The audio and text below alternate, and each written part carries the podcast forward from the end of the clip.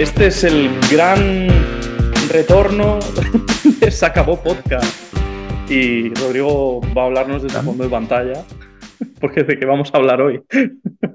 A ver, de, yo de lo que más me han dado. Me has dicho que me vea Sandman y he dicho, bueno, pues Spider-Man 3, El Hombre de Arena. El, el original Sandman, según. O sea, no, no, ¿Según no sé por qué vamos a hablar de la tercera sin haber hablado de la primera y de la segunda antes, pero oye, ¿yo quién soy para cuestionar tus gustos y la dirección de este podcast? Ay, ay, ay, ay. La dirección ha decidido que se va a hablar de el verdadero Sandman. Vamos a hablar de cómics en este podcast. Vamos a hablar de series que han salido de cómics, de cómics que han salido de series, de adaptaciones, un poco un montón de cosas.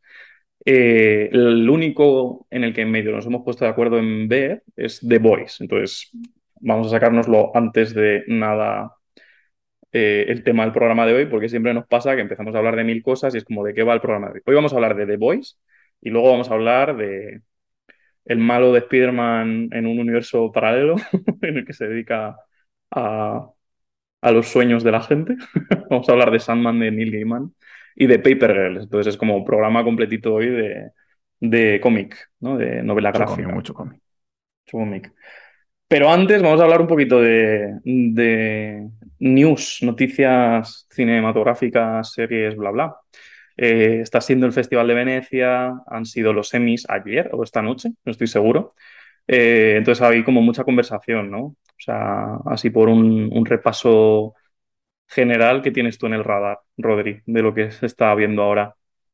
Eh, yo tengo que. ¿Cómo se llama esta chica? Juli- Julia algo, perdónenme por no acordarme nunca del nombre de nadie. eh, que es la, la de Ozark, ha ganado otro Emmy. eh, mejor actriz eh, secundaria. Me O sea, me gusta, estás me diciendo que le ha robado el Emmy de mejor actriz secundaria a Saúl Goodman. Eh, eh, eso, es, eso es lo otro que tengo en el radar. Que Es la una, gente que ha es una visto. broma, obviamente. Pero se tenía que haber llevado todos, hasta los que no se merecía esa serie y no se ha llevado nada. ¿Qué está pasando? Esta injusticia. Los memes van a ser maravillosos, por lo menos. Sea, Siempre, siempre quedan los memes. ¿Cu- cuán- ¿Cuántas nominaciones había tenido? Era como treinta y pico o algo así. a lo largo de- 46 nominaciones a los Emmy, ninguno ganado. Menuda vergüenza. Bueno, es todavía peor que lo de Boya Horseman, ¿eh? Bebiendo violentamente el café. Bueno, Porque eso yo me acordaba de, por ejemplo, Boya Horseman, que a mí me parece como una cosa que tendría que haberse llevado todos los semis sabidos y por haber. Y, y sí que es verdad que. podemos hablar un poco de los premios estos que son al final. sí, ¿Hasta qué bueno. punto son un baremo de lo bueno que son? Claro, siempre estamos un poco con lo mismo, ¿no? De todas formas, con que al final el ver cine es una experiencia como muy personal, pero que los premios es al final lo que tira y, y que hay veces que hay suerte y, y premian lo que es objetivamente mejor, que es lo que nos gusta a nosotros. Pero, bueno, broma sin, sin ninguna gracia. Pero, joder, que es verdad que hay premios que, que no tienen como mucho sentido, ¿no? En plan, hay, hay años que ha habido series fantásticas, pelis fantásticas que pasan un poco sin pena ni gloria. Y, y este ha sido como muy, muy loco. Pasó ya con una serie que a mí me encanta, que me gustaría traer al programa algún día, que es la de, Leftovers, que pasó un poco lo mismo, era como todo, toda la crítica diciendo, es que es una maravilla, como mola, el público diciendo, Buah, pues qué sería más interesante, bla, bla, no sé qué. Eh, Emmys, Emmys, Emmys, eh, no se llevó, no se nada. Y, es, una, es una tristeza muy, muy grande, Hablando de tristezas muy grandes. Hemos dicho que vamos a hablar de Paper Girls. Entonces me estaba preparando en, en la pantalla de al lado un poquillo para, para tener la chuleta. Y a lo mejor ya no hace falta hablar de ella. ¿Por qué? Porque si mientras que estabas hablando tú enchufas mi cara ahora mismo, podrás ver mi reacción al ver cómo la han cancelado. O sea, podrás ver cómo la luz se va de mis ojos y digo, Pues- hostia puta. Y mira, Lisa, puedo fijar el fotograma exacto en el que le hiciste trizas el corazón. Y... ¡Ay! Buah, pues es un poco lo que se viene con Sandman también, ¿eh? Que fíjate Sí. que ha sido uno de los estrenos más vistos de todo Netflix este año, que creo que había superado de forma loca eh, quizás es en algunos países y no en todos, ¿no? Pero había por ahí algún titular que decía que había superado a Stranger Things en estrenos, que dices, ¿cómo una serie que supera a Stranger Things en estrenos no se renueva? Pues estaba ahí el Neil Gaiman, el autor, eh, poniendo tweets diciendo, por fin, ver la serie hasta el final, que si no Netflix no me la renueva, no sé qué.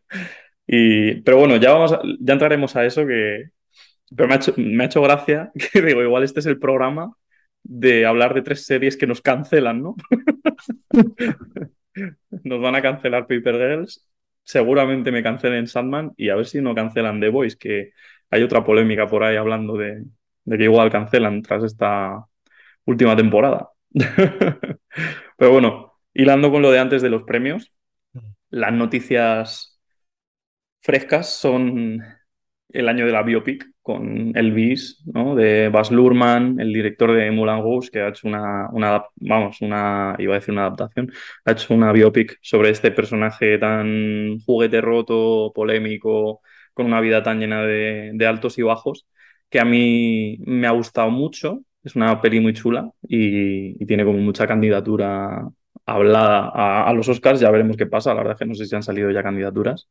Eh, algo, algo ahí ya seguro, porque estaban hablándose también de las pelis españolas que van a ir a los Oscars, que podemos también mencionarlo un poco.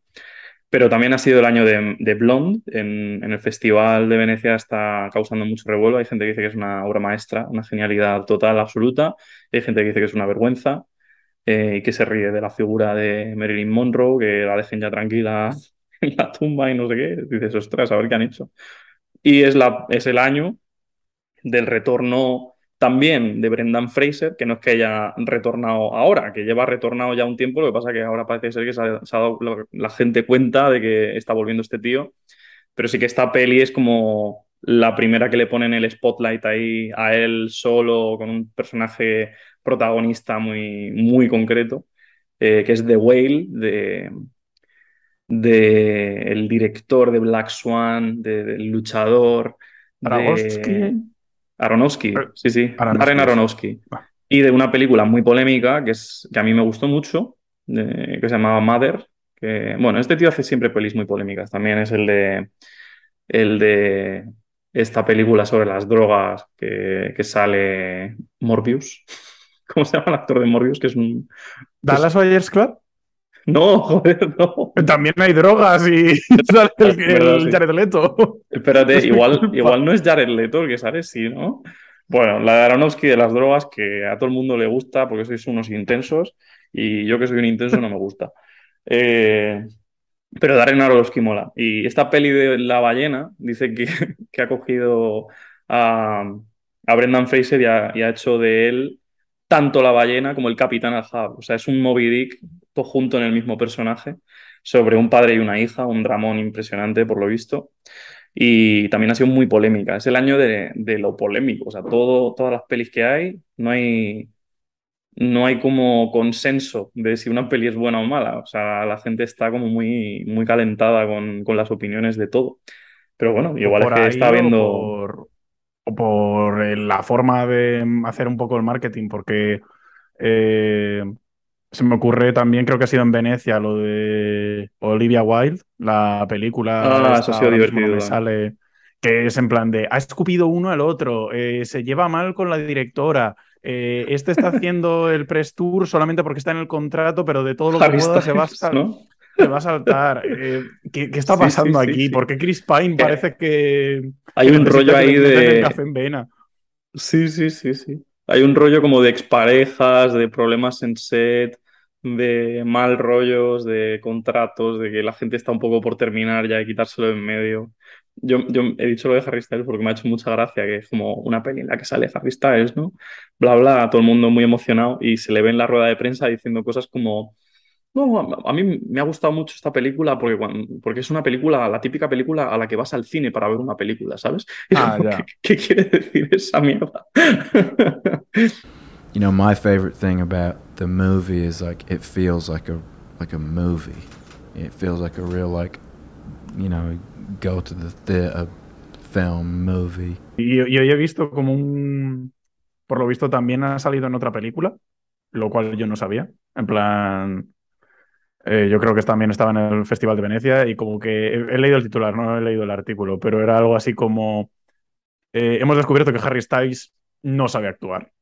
Y yo, qué ganas, o sea, tenía ganas de ver la película de, de esta señora y hay como tanto revuelo alrededor que ya no es ni siquiera por la obra en sí, sino que te desgasta y dices, uff, ya no me apetece, ya no tengo las mismas ganas de, de ir a verla solamente de, de, los chapas que son con todo lo que hay alrededor de ella. Bueno, eh, retomando un poco más lo de Brendan Fraser, que en este podcast wow. se quiere y se llama Brendan Fraser. Una de mis pelis favoritas del mundo mundial es La momia de Brendan Fraser.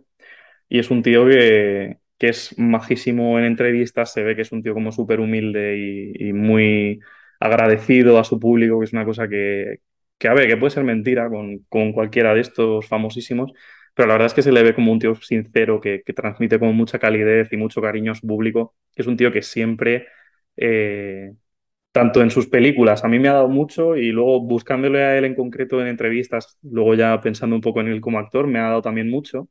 Y para el que no lo sepa, que bueno, que ahora está saliendo en todos lados, pues eh, le sucedió algo muy terrible eh, cuando terminó de, rodar estas películas en la cima de su carrera, eh, que bueno, fue víctima de un productor al, a la Weinstein, ¿no? Que se encariñó con él, quería hacerle guarreindongadas y y se negó y el tipo le metió en una lista negra de Hollywood y fíjate, un tío en la cima de su carrera, justo cuando le estaban diciendo eh, que era el próximo Harrison Ford, o sea, y, y, es que estaba en todos lados, Viaja al centro de la Tierra, La momia, George de la jungla, era como pelis de nuestra infancia, ¿no? Totalmente ahí. Ah, los Looney Tunes de nuevo en acción.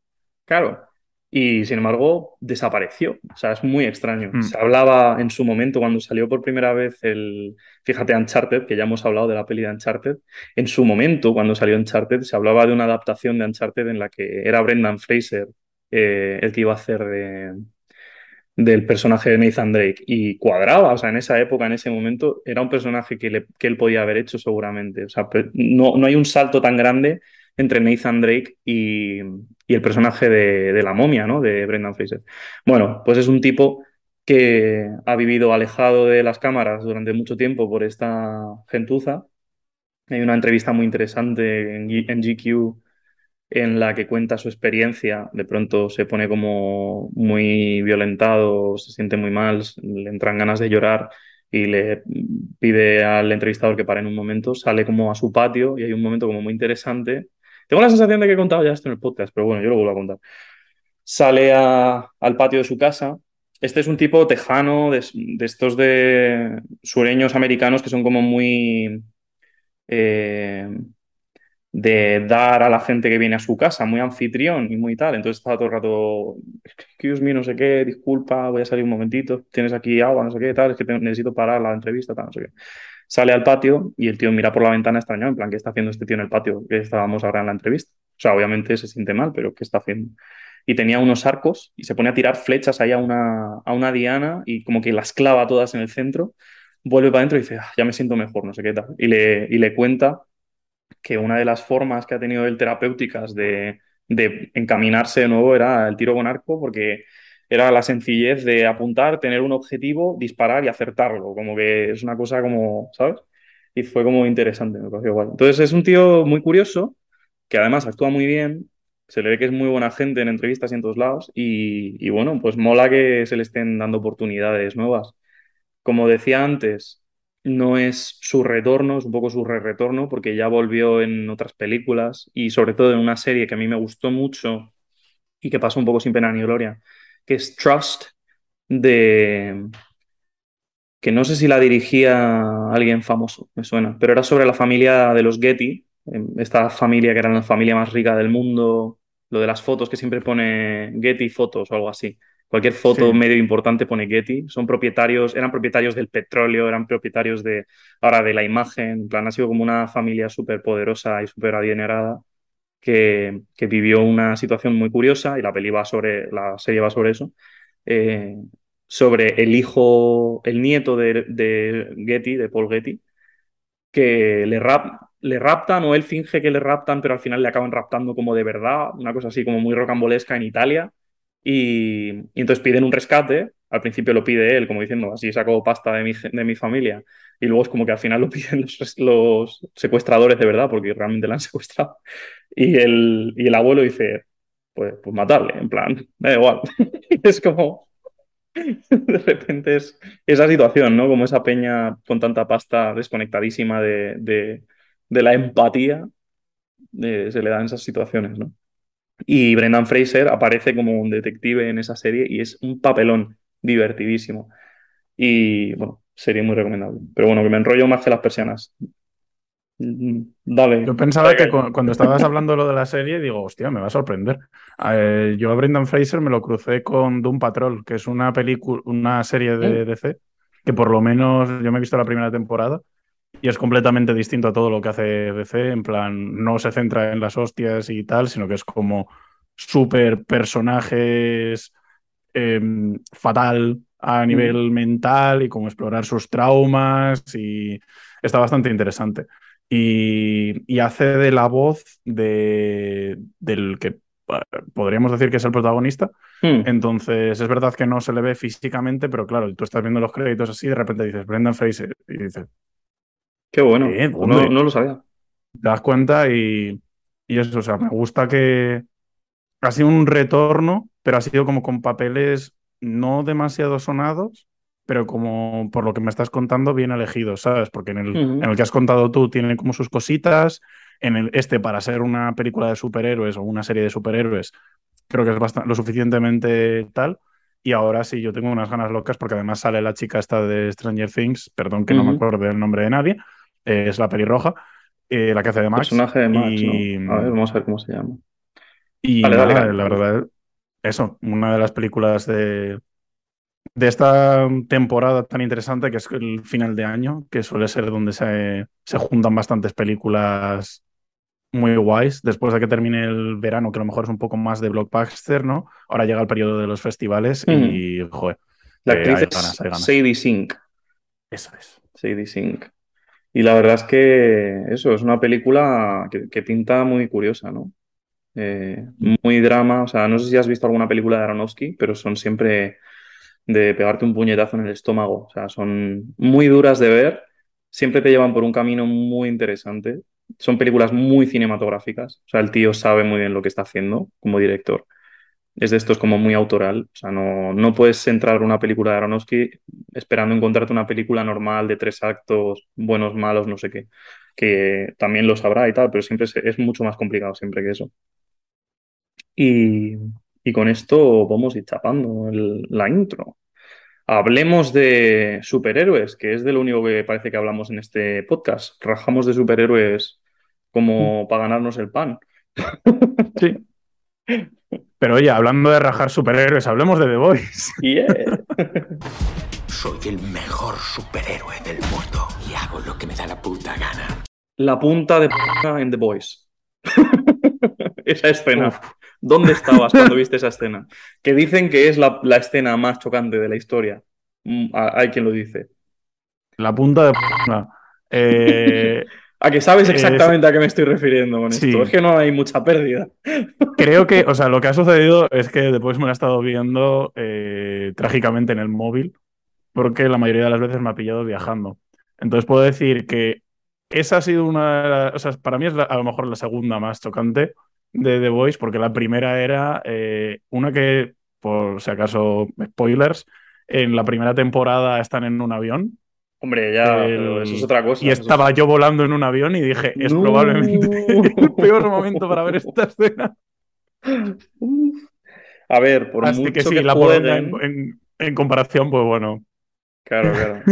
Yo quería hablar un poco de eso justamente eh, sobre The Voice, que, que es una serie que intenta jugar al escandalizar cada vez más o pasarse más de vuelta o el ser más sobrada y llega un punto en el que a mí me ha pasado que ya me ha distanciado completamente de- del poder sorprenderme con este tipo de cosas. O sea, esa escena es una locura absoluta, la de esta temporada, pero viniendo de donde venimos, que es de una escena como la del avión, que bueno, lo hemos dicho ya mucho, ¿no? Este podcast hay spoilers, pero viniendo de una escena como la del avión, es que no hay mucho más que te pueda sorprender a nivel chocar mm, o a nivel shock eh, con esta serie. O sea, van tan lejos con sus personajes, hacen barbaridades tan bestias, ¿no? No sé. Sí, no, no, sí, sí, completamente. Eh, es lo a ti te pasa. Eh, yo es que no, no, no, ya mm, me cuesta entrar a, a ese juego de la sorpresa. O sea, es una serie que para mí ahora necesito de, de que la propia trama y los personajes me molen, porque si no, el, el shock ya no me vale. Es un poco a lo que quería ir con esta serie. Y no sé si es demasiado el arma de, como el único, ¿sabes? La única arma que tiene esta serie. A veces me lo pregunto. ¿Tú cómo te la has visto? ¿Te la has visto según han ido saliendo las temporadas o has hecho más o menos como yo que me he metido en las tres del tirón? Yo, es una serie que me ha entrado muy bien siempre como de maratón. O sea, yo vi la primera temporada cuando salió, la Ah, vale, segunda, pero- la tercera. O sea, pero sí que es verdad que ha sido una serie ellas. que, sí, pero ha sido una serie que me ha resultado como muy fácil de ver del tirón. Cuando me he Mm. puesto alguno de The Voice no, no me esperaba, no sé, a que saliera otro capítulo y otro capítulo. O sea, las he visto como muy de, de seguido. Eso, yo creo que te viene muy bien como ese espacio entre temporadas para verte otra serie, para verte sobre todo una película de Marvel, volverte a acostumbrar a lo que venga siendo eh, el sabor más vainilla, por así decirlo, de, de los superhéroes y luego volver a The Voice. Verla muy, muy del tirón hace que la primera temporada sea como un eh, aire fresco de repente, sobre todo después de toda esta fatiga que venimos aquí cronicando en este podcast con, con- que tenemos con los superhéroes. Y esa intensidad, claro, da igual lo que hagas luego en las siguientes temporadas, es muy difícil volver a recrearlo. Y es verdad que hay momentos en los que llega un poco arriba, pero sobre todo con esta tercera temporada, a mí lo que me ha pasado es que me he dado cuenta de que estoy un poco cansado de tanto shock y que me gustaría eso, que los personajes volvieran a ser como a lo mejor en la primera temporada, que me sorprendían bastante más. Ahora que Butcher eh, la líe de esta forma y que luego cambie y sea un buen tipo, ya no me termina de, de sorprender. Entonces, bueno, eh, Es que es un poco el problema, yo creo, de esta serie, que, que plantea un viaje poco visto, comillas, comillas, comillas, antihéroe, comillas, lo hemos visto mil veces, pero bueno, llevado como más al extremo, parece como más inverosímil que vaya a ser el mismo viaje, pero en el fondo es el que parece muy malo, que en realidad es bueno. Entonces, por mucho que aprietes las tuercas, el relato es el mismo. Y, y creo que hay veces que esta serie trata de buscar los recovecos por los que seguir siendo original. Hay veces que lo hace bien y, encuentra cosas muy chulas. Y hay otras que juega al shock puro y duro y creo que se pierde. O sea, mm, todo el mundo estaba esperando como con mucha ansia esa escena de, de la casa de los superhéroes orgiástica, no sé qué, porque por lo visto en los cómics es un momento muy sorprendente, esto es una adaptación de los cómics, aunque adaptación, comillas, comillas, también, porque por lo visto no sigue mm, eh, la trama exactamente igual del cómic, no son los mismos los personajes protagonistas ni los, los villanos reales y tal y cual, o sea, como que coge a algunos de esos personajes y los lleva por otro camino. Esa escena en concreto del cómic a todo el mundo le flipó un montón y estaban esperándolo como agua de mayo y de pronto llega ese capítulo y es verdad que hay una de las peleas como más climáticas entre Butcher y Homelander, ¿no? La primera vez que se pueden pelear de tú a tú porque este se ha metido una droga que ahora también es un superhéroe, aunque odia a los superhéroes, es como... ¡oh! Bueno, en fin, es el, el vehículo dramático de esa temporada, ¿no? Eh, y sin embargo, mm, es como lo que menos sorprende que estén ahí en... O sea, ¿no? A mí, a mí me pareció un poco como, vamos a hacer un, un escenario muy extra para que haya más shock. Y, y me pareció como súper antinatural que acabaran todos allí un poco como tropezando. Y es como, han tropezado los buenos, los malos y los regulares en el mismo sitio para pelearse de forma como un poco rara. No lo sé. bueno, eso no es una orgía al final, al fin y al cabo. o sea que en realidad es temáticamente perfecto esto. Sí. Qué desastre. Eh, no sé, pero yo me quedo con esta temporada con Soldier Boy, que me, me ha hecho mucha gracia.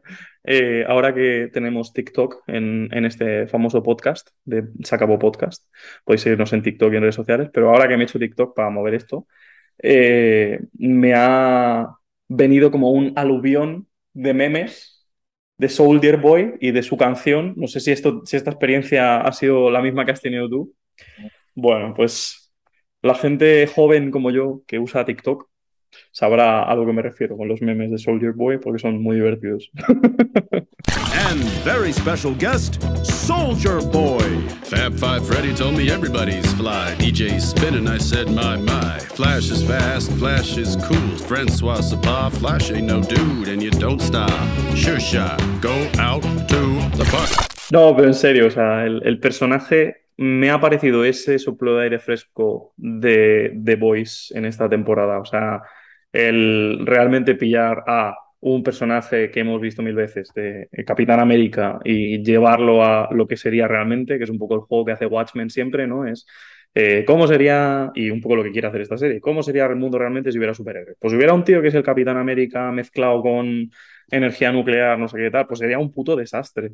Y sería un tirano y un trozo de mierda y, Mm. y sería muy divertido. Y encima el, el girito dramático del final, de que sea el, el padre del mayor cabrón de la serie, que es Homelander, pues a mí yo me lo, no me lo vi venir.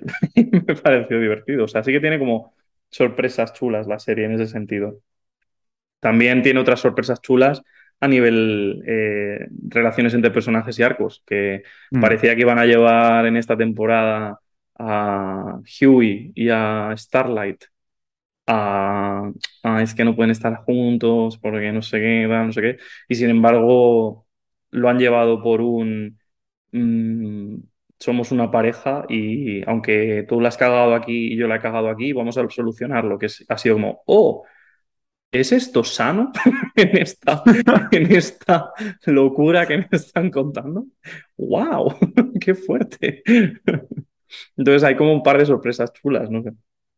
Eh, y finalmente, ya por acabar, yo mi opinión de esta movida, me parece muy, muy divertido, pero muy ya que apunta a última temporada, el punto en el que han dejado a Homelander, ¿no? Es el primer momento en el que ya por fin, eh, pasado de vuelta completamente, sintiéndose solo, habiéndose él mismo quedado solo por su propia voluntad también, coge y se carga a un, a una persona, a un humano, a- en medio de un montón de gente.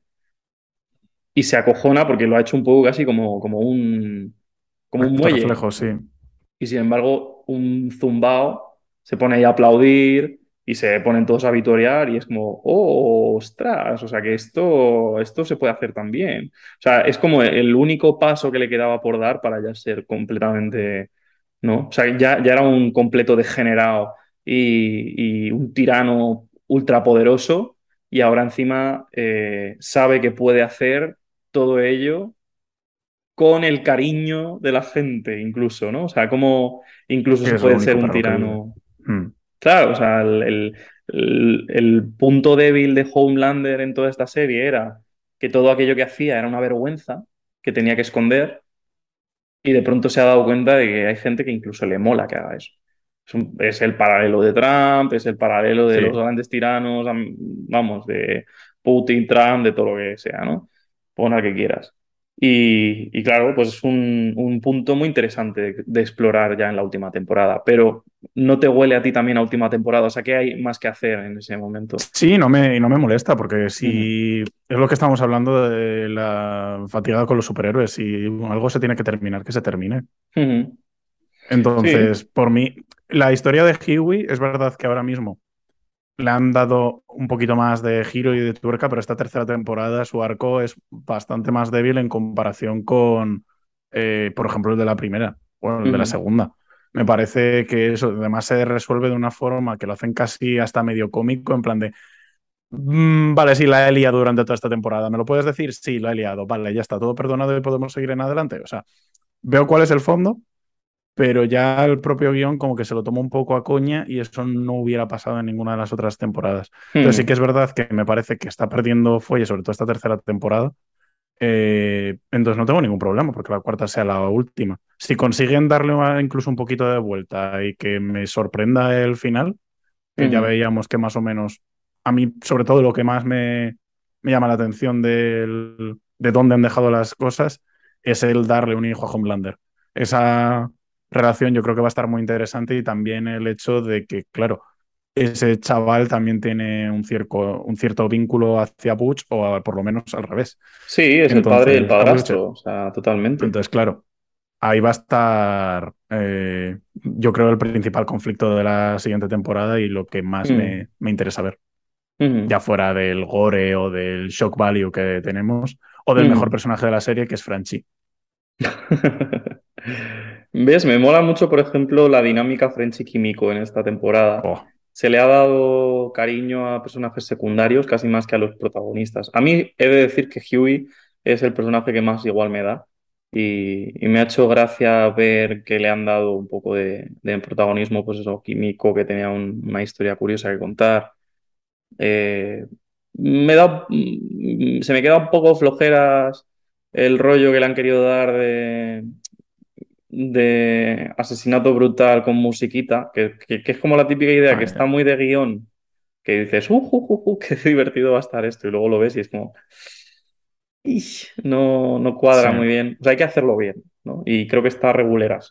O sea, aquí podemos hablar también un poco de eso, de forma y de contenido también, que, que para algo, no sé, eh, se puede, se pueden hablar también de estas cosas, que hay veces que muchas veces, veces, veces, veces. En ocasiones si- solo se habla del contenido o de si te ha gustado algo o no, y pocas veces entra en la forma y el cómo. Y incluso, vamos, aquí parece que soy un, solo sé criticar, ¿no? Pero yo veo y consumo mucho podcast y mucho vídeo sobre cine y crítica de cine y, y- tal y cual.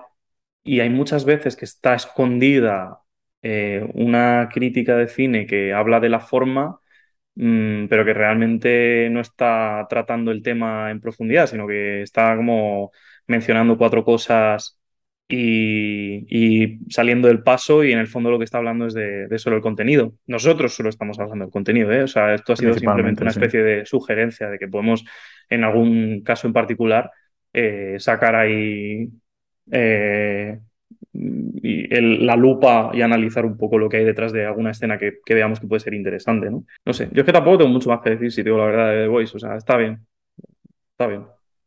Yo le recomendaría eso, si es para gente que aguanta gore o violencia así como muy extrema, que venga de repente.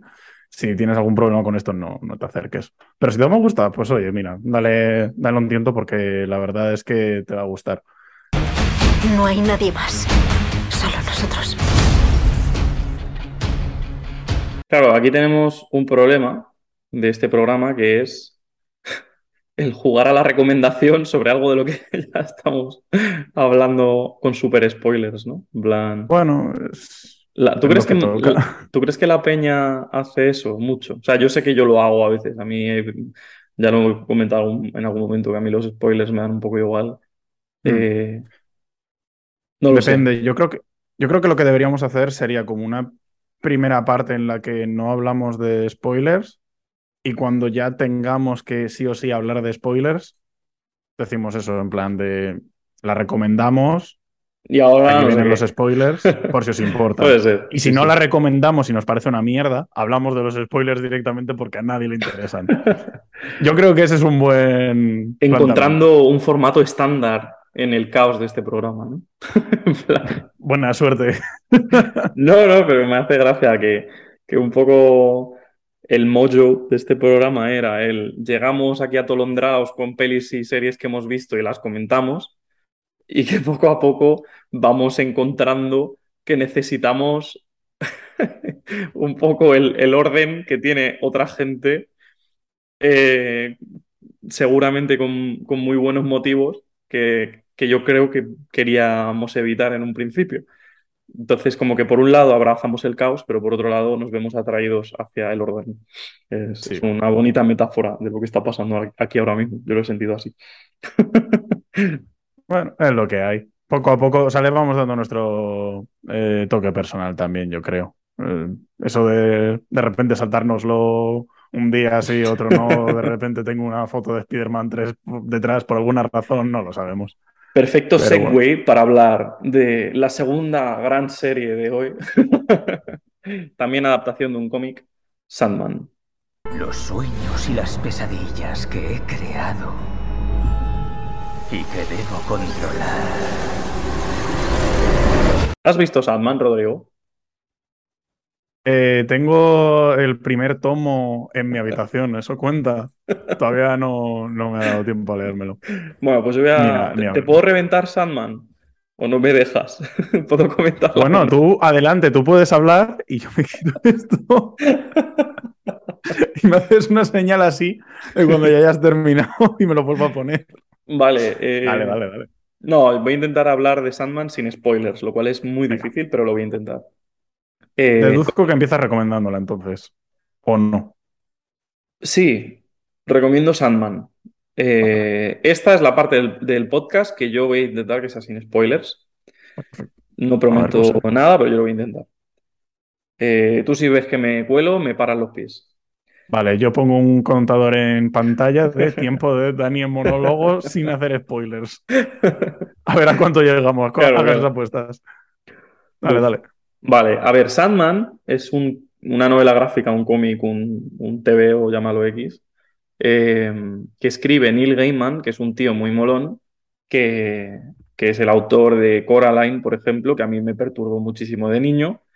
Eh, ha hecho también American Gods, es un escritor que tiene libros sobre mitología nórdica, tiene muchísimo, muchísima trayectoria en el mundo del cómic.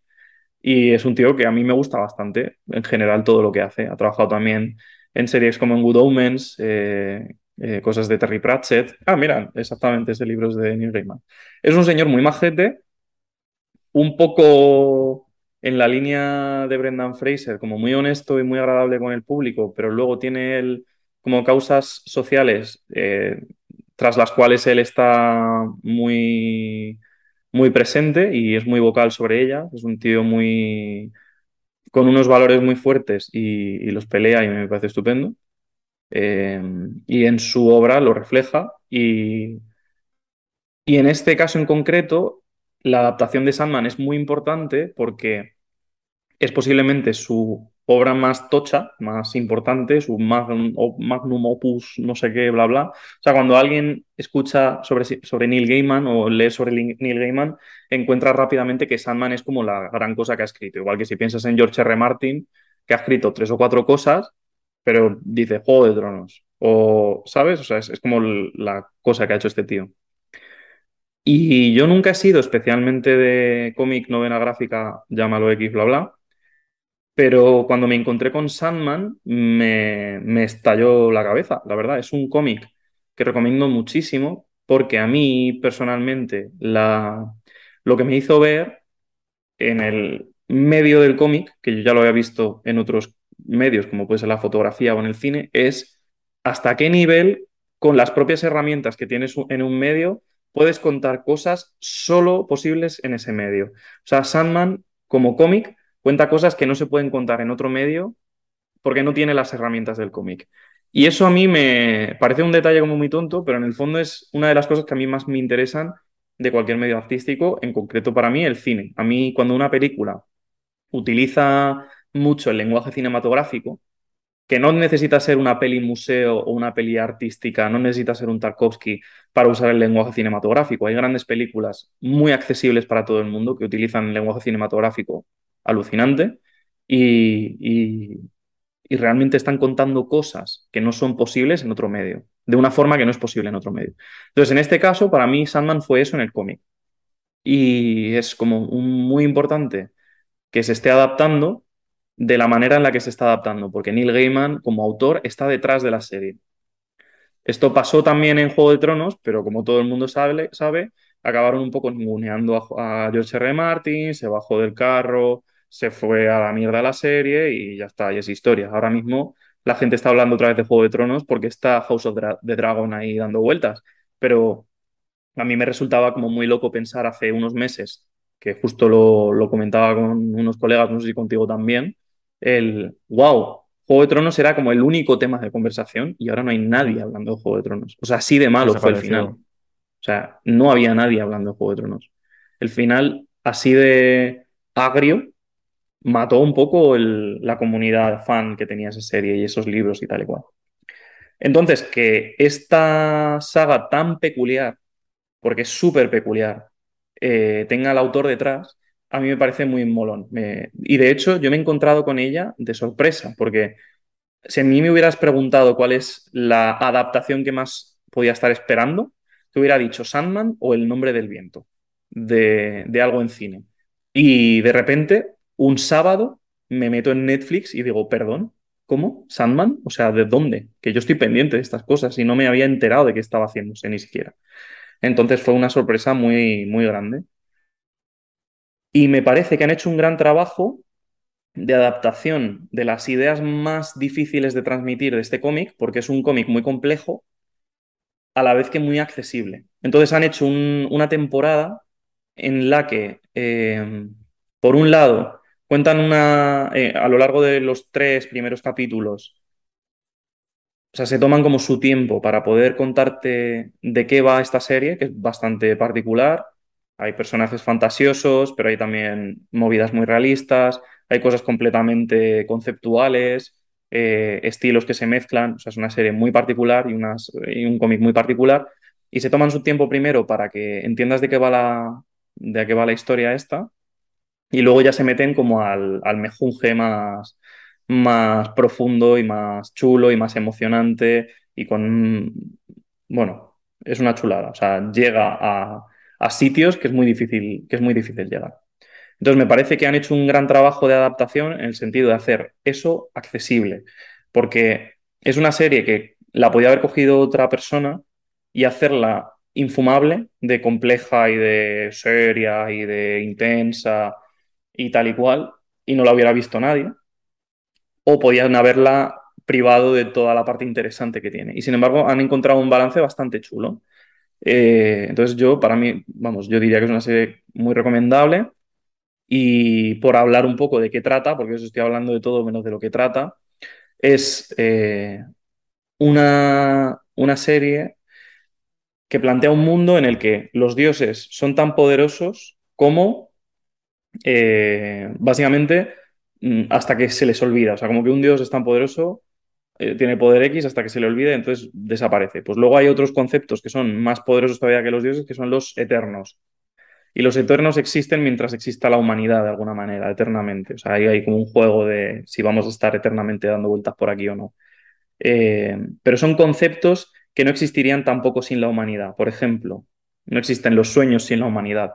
No existe la idea de, del destino sin la humanidad. No existe el delirio. No existe eh, una serie de cosas. Luego está, luego está el personaje de muerte que... O sea, digamos que tiene como una serie de conceptos que tienen mucho que ver con la humanidad eh, que son una especie de familia disfuncional, divertidísima, que se están intentando eh, putear los unos a los otros como, como bien pueden, mientras eh, están un poco intentando ayudar unos a los humanos, otros... mm, eh, en fin, o sea, lo estoy contando muy mal. La serie empieza con un, un mago, un magufo, mm, que se llama Broderick o algo así, Roger Burgess, que es un poco el, el Alistair. ¿Tú sabes esto de los magos que había como en los 80? Peña que realmente se pensaban que eran magos. El Alistair Crowley y toda esta gente. ¿O no sabes de lo que te estoy hablando? Me perdí. Pues hubo, hubo como peña en una época, y por los 80 o incluso antes, 70, no sé qué, que realmente pensaban que podían hacer magia de verdad. Y tenían como toda una filosofía y libros y hechizos y no sé qué, y la peña se lo creía de verdad. Y, y- y es como un mundo muy interesante del ocultismo y no sé qué y tal. Entonces esta serie parte de que unos pinzados de estos dicen, vamos a atrapar a la muerte para revivir a nuestros hijos que han muerto durante la Primera Guerra Mundial. Y entonces se equivocan porque no tienen ni idea de lo que están haciendo y atrapan a Sueño. Que Sueño es el protagonista de Sandman. Sandman es el, el hombre del. Vamos, es Sueño. Sueño es Sandman. Y Exactamente, es el hombre de arena.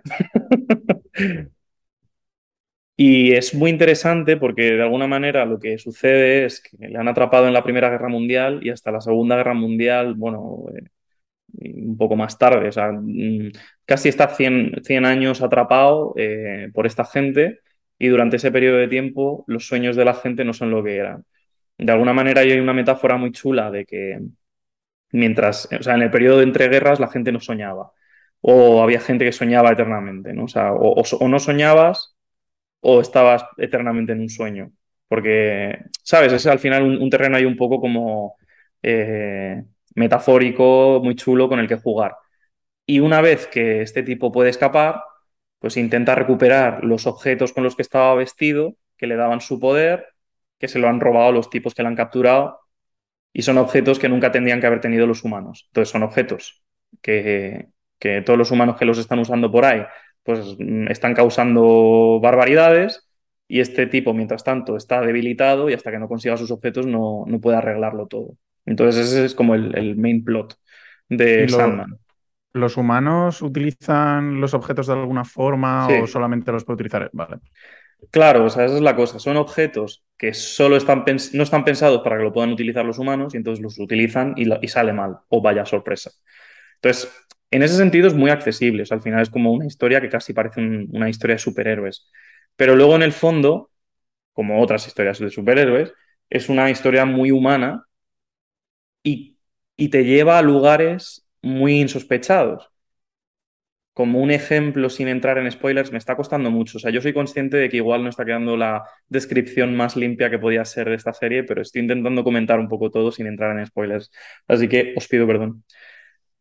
Mm, un mini spoiler, como ejemplo de algo que puede hacer esta serie, eh, que sucede en el presente, en el pasado y en el futuro, se salta bastante temporalmente, aunque tenga una trama eh, que sucede, digamos, la trama principal sucede en, el- en nuestro presente, puede saltar de un capítulo a otro cientos de años y mantener una narración continuada con unos motivos continuados con- de un modo muy interesante. Por ejemplo, en un capítulo, eh, eh, el, tema del capítulo es que hay gente que tiene una gran capacidad de imaginación, una gran creatividad, y entonces Sueño, la personificación de los sueños, se interesa por ese tipo de personas y hace tratos con ellos para que puedan desarrollarse, desarrollar su creatividad y hacer que los humanos puedan soñar más. Entonces, una de estas personas es Shakespeare. Entonces, hay un capítulo en el que Sueño conoce a Shakespeare. Y, eh, eso, eso convive, o sea, Shakespeare como personaje en esta serie convive con eh, un tipo que tiene bocas en los ojos, que se ha escapado del mundo de los sueños, con Caín y Abel que tienen una gárgola dragón que ha salido de un huevo y tienen que criarla, con un hombre con una calabaza que por cabeza y con una... O sea, es una serie súper creativa, con personajes variadísimos, eh, una serie muy actual que, que tiene personajes de todo tipo, es muy inclusiva, sin que defina eh, a sus personajes solo por esa inclusividad, que es una cosa que hemos comentado alguna vez Sí. y es interesante. O sea, hace de los personajes gente increíble y fascinante de por sí y, Y eso- sin necesidad de ya en el cómic una de- medalla. Eso- original, ¿no? Es- Que es del 89, o sea, tiene bastante pues mérito. otro personaje, por ejemplo, que es, que es muy interesante es Deseo. Deseo está protagonizado por un personaje que es completamente andrógino.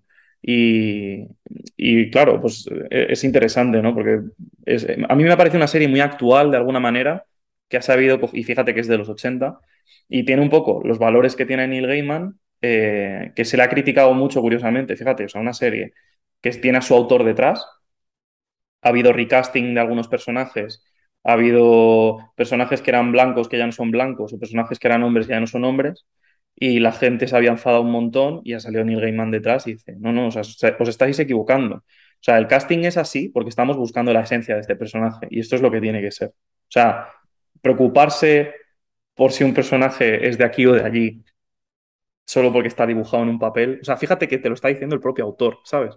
Me parece como muy importante eh, que, que se vea eso reflejado también. O sea, tienes al autor diciéndote si lo que importa es contar bien al personaje, ¿sabes? Pero claro, ahí está un poco el, el conocer a Neil Gaiman, el conocer a su obra y tal y cual, y el, y el cómo, que es muy importante también. Estoy diciendo mucho y nada, yo soy- lo siento. Es que me, me- me resulta imposible hablar de esta serie sin No, lo has hecho muy bien, sin hacer spoilers, lo has hecho bastante bien. O sea, has contado cuál es el argumento, eh, cuánto más o menos dura cada episodio. Son Son capítulos de, sí, de 40 a 50 minutos. Mm. Eh, tiene representación de conceptos muy, muy atípica. Por ejemplo, en el cómic, uno de mis personajes favoritos es Muerte, que todos nos la imaginamos o nos la han contado en cultura popular a la muerte, como eh, el esqueleto de la guadaña mal rollero, y sin embargo, en Sandman, sin entrar en spoilers, eh, te presentan una idea de la muerte mucho más amable, mucho más inesperada, divertida y, compañera, de alguna manera, y eso es muy fresco. El, el cómo te está hablando de cosas muy complejas de, de comprender o muy difíciles emocionalmente y te las plantea de, de, una forma que no has visto antes. El deseo igual, la muerte igual, los sueños igual. O sea, tiene, tiene un montón de conceptos que no son muy conocidos, pero contados de una forma muy creativa y muy original.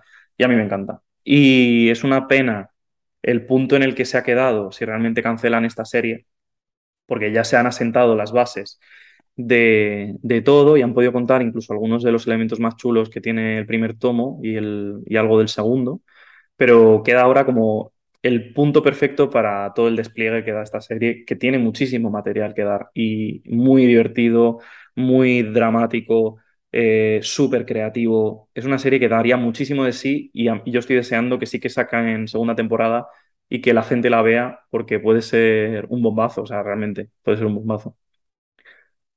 Tengo, claro, tengo la pregunta que te va a doler igualmente. ¿Cuántos tomos son? Son muchos, son, pues no es sé son es, 11 o por ahí. Es que la saca Netflix.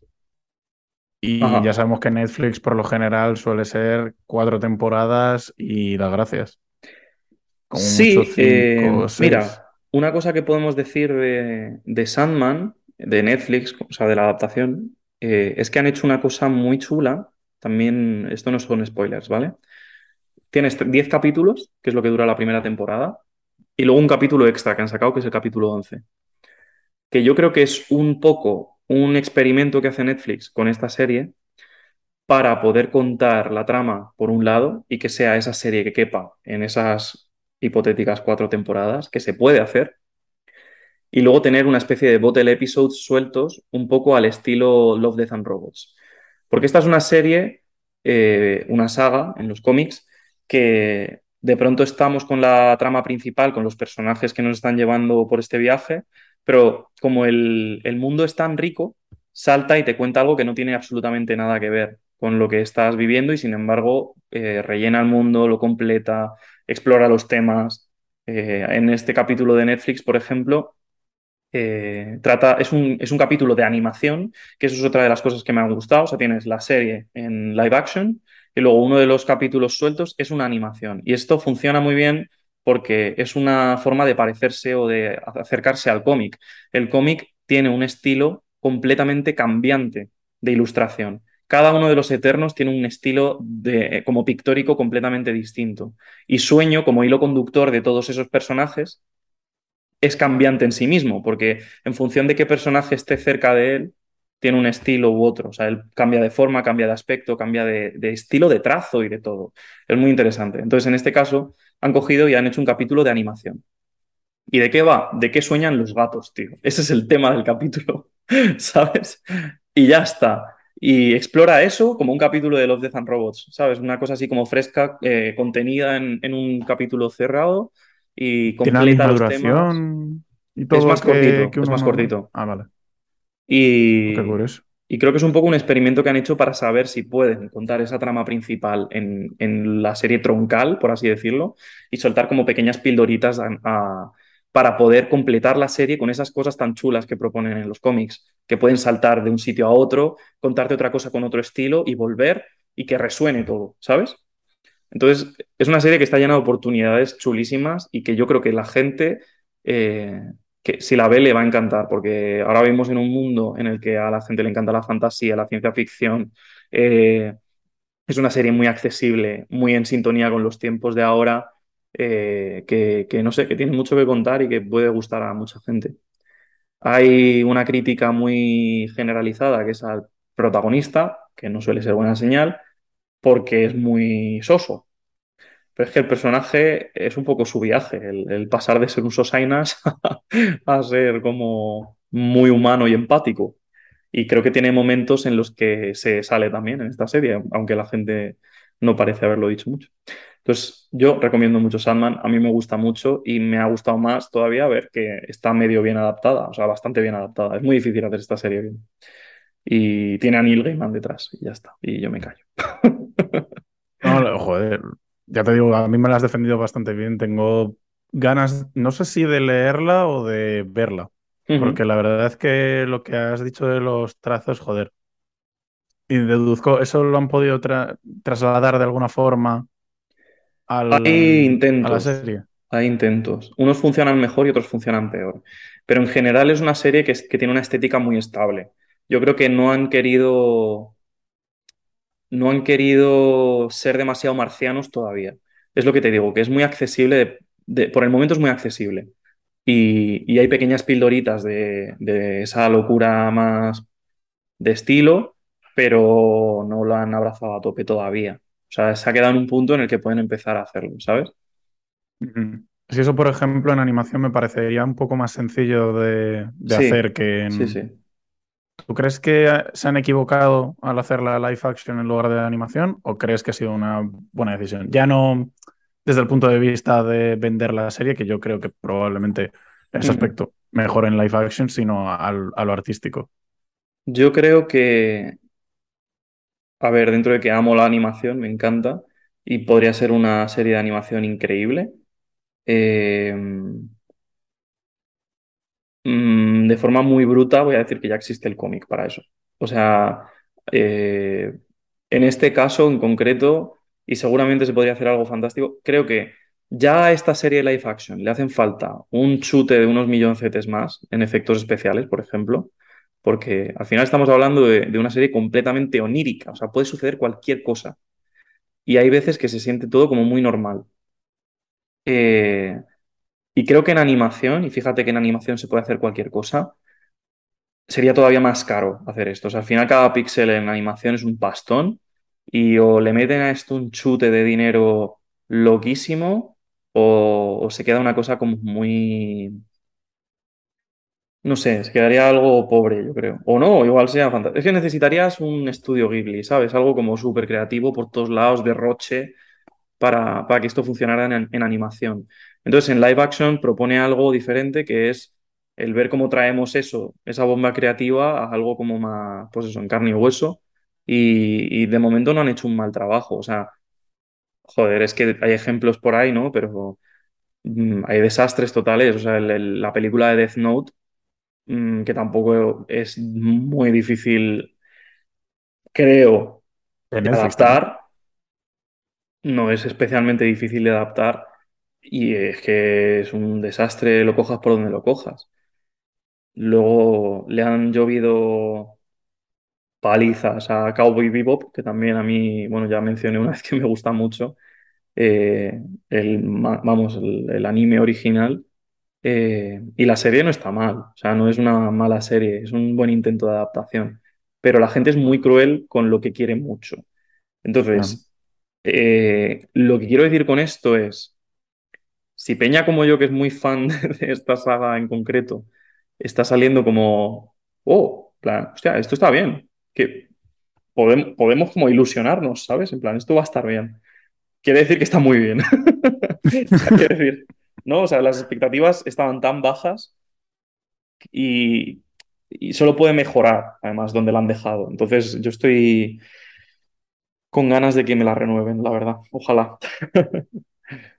Netflix veremos, pero joder, están pasando por un mal momento, pero ojalá. Porque, ya te digo, solamente por el Neil Gaiman, la verdad, no me he leído todavía ni, ni siquiera el, el libro que tengo suyo, pero sí que es una figura que más o menos es- escuchas sobre él y, y te dan buenas vibras, ¿no? O sea Mm. que creo que es, o sea, ya han adaptado cosas, por ejemplo, los de Amazon, los de American Gods, por ejemplo, Sí. lo han hecho, Bad Omens también. Mira, American Gods es otro buen ejemplo. Ahí se ve muy bien el tipo de ideas que tiene Neil Gaiman, que son escoger conceptos como muy actuales. Me parece un tío muy fresco, ¿sabes?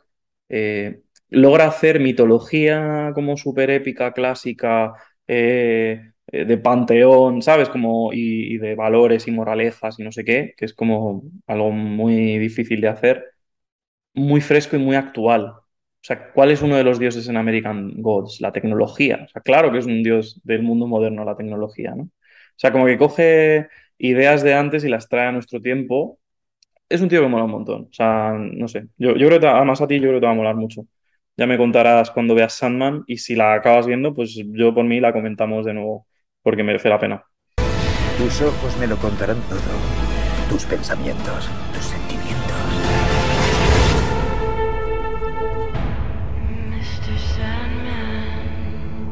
Bueno, pues hablando de adaptaciones de cómic a la gran pantalla que cambian también bastantes cosas, pero que lo hacen yo creo que francamente bien. eh, hablemos de papel mojado, eh, Paper Girls.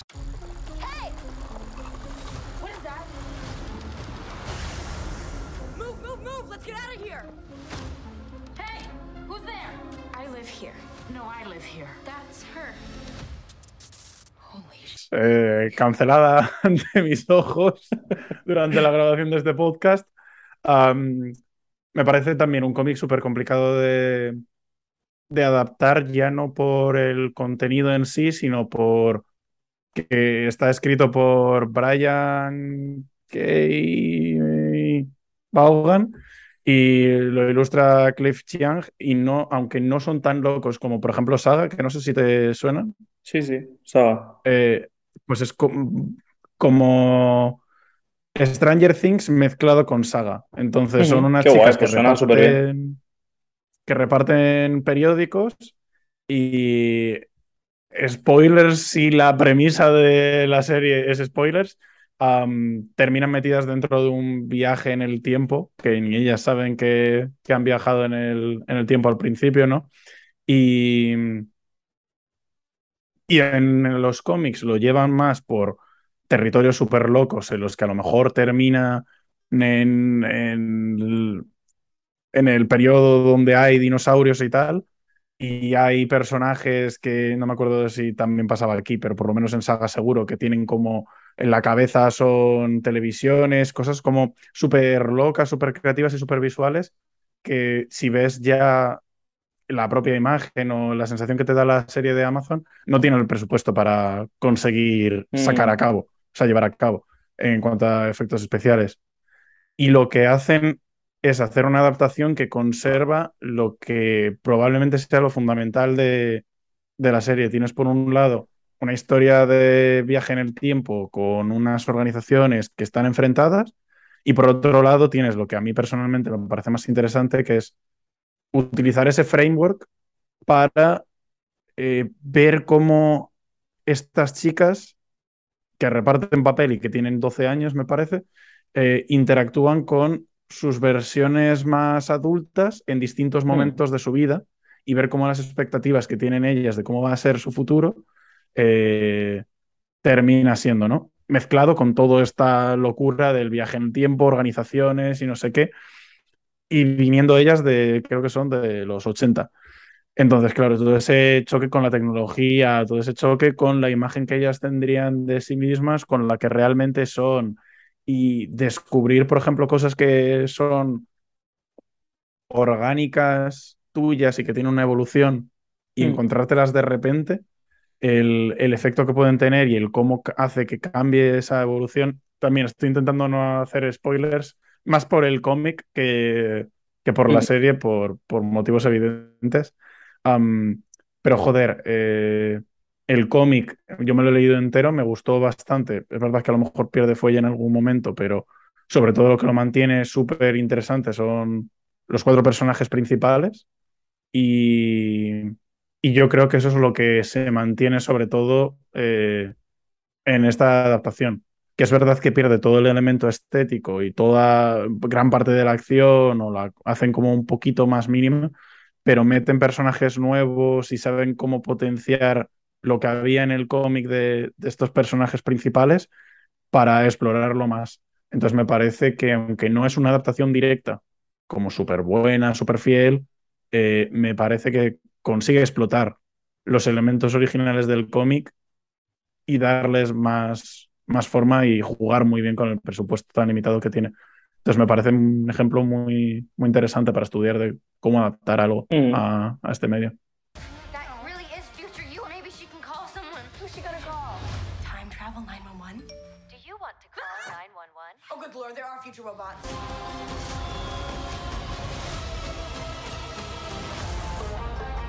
Yo solo por hacer ya un último apunte, que mientras estabas hablando de esta saga, esta serie, fíjate, me han dado muchas ganas de verla, ¿eh? Me parece muy- un tema muy molo. Además lo de que sean de recomendaría más ¿verdad? el, el cómic porque como diverge un poco, te vas a quedar yo creo con ganas de, de más. Y hay cosas que el cómic, luego ya te ves la serie y dices, ah, mira, pues han, han cambiado Mm. esto, tal. Yo creo que va a sería lo, el en ese- tiempo. lo adecuado. Ya. Solo diré que Remus Lupin de Harry Potter, tú que eres fan, es uno de los malos en Sandman y es una auténtica barbaridad cómo actúa ese señor. Y otra de las cosas que se me ha olvidado decir de la propia trama de la serie es que por un lado está este tipo intentando recuperar sus objetos al mismo tiempo de que se le han escapado unas pesadillas del mundo de los sueños y tiene como que atraparlas y, y es también muy divertido y muy da como mucho juego. Y ya está. Se acabó. No. Sandman, wow, Sand- Sandman acabó. Bueno, Hasta el próximo programa. chavales. hasta luego.